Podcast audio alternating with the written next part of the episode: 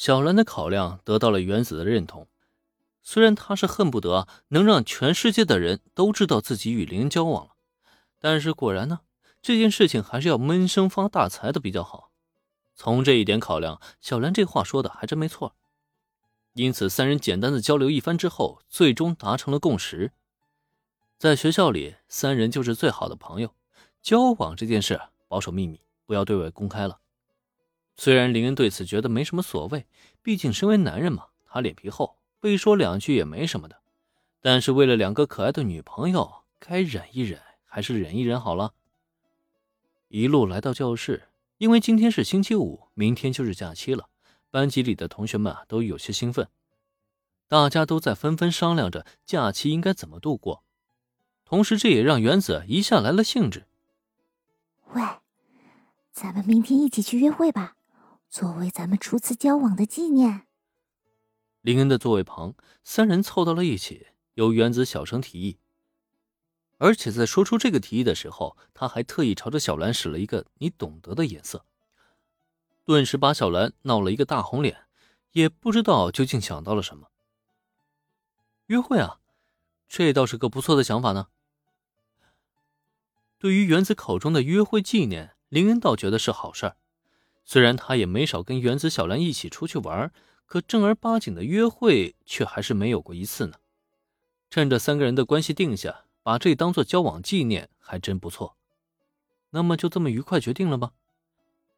不过就在三人达成一致，正在商量明天的约会究竟去哪儿的时候，突如其来的手机铃声让林恩下意识皱了皱眉毛。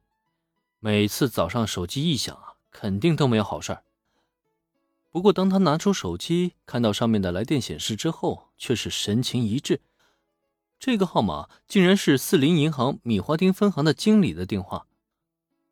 林先生，非常抱歉打扰您，但是咱们银行出大事了，整整十亿的现金被劫匪给劫走了。林恩的预感是正确的。电话接通后，那边的银行经理立刻哭诉。今天一大早，刚刚抵达银行的押运车便被劫匪给劫持一空了，总共十亿的现金被当场劫走，导致了银行出现巨大损失。作为米花町分行占股最大的股东，林恩当然需要被第一时间通知这个消息了。不过对此呢，林恩却并没有留意劫匪的去向，也没有关注银行方面是否报警。哦，这件事情我知道了，咱们银行里。那个名叫广田雅美的员工在不在？现金被劫走的时候，他在什么地方？是的，林恩压根就没在乎那十亿现金，反倒是优先关注银行里一个叫广田雅美的员工。听到股东先生的话以后啊，电话中的银行经理明显一愣，但很快的他便立刻忙不迭的回答：“林先生放心，广田小姐现在很好，正与大家一起接受警方的询问呢。”。有林恩先生您的吩咐，我会关照好广田小姐的。现金被接走的时候，她也很安全，没有受到任何伤害。可不是没受伤吗？因为人家压根儿就是这起抢劫案的主谋啊！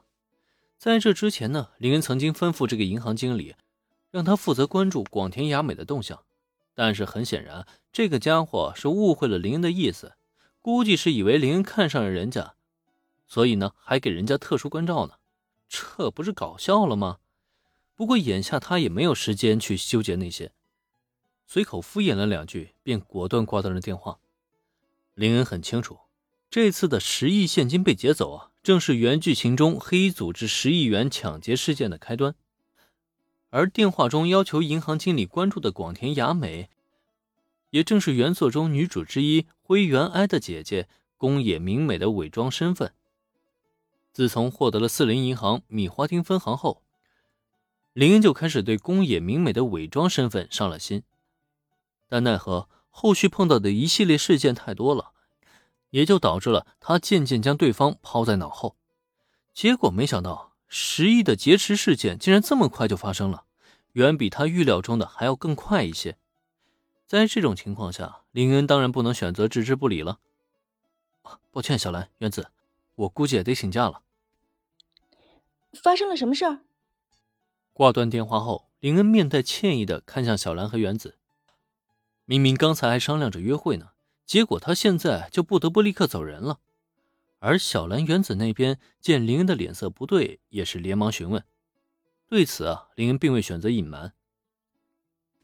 哦，就在刚刚啊，我旗下的一家银行遭到了劫匪的劫持，总共被劫走了十亿现金。这件事情很严重，需要我去立刻处理。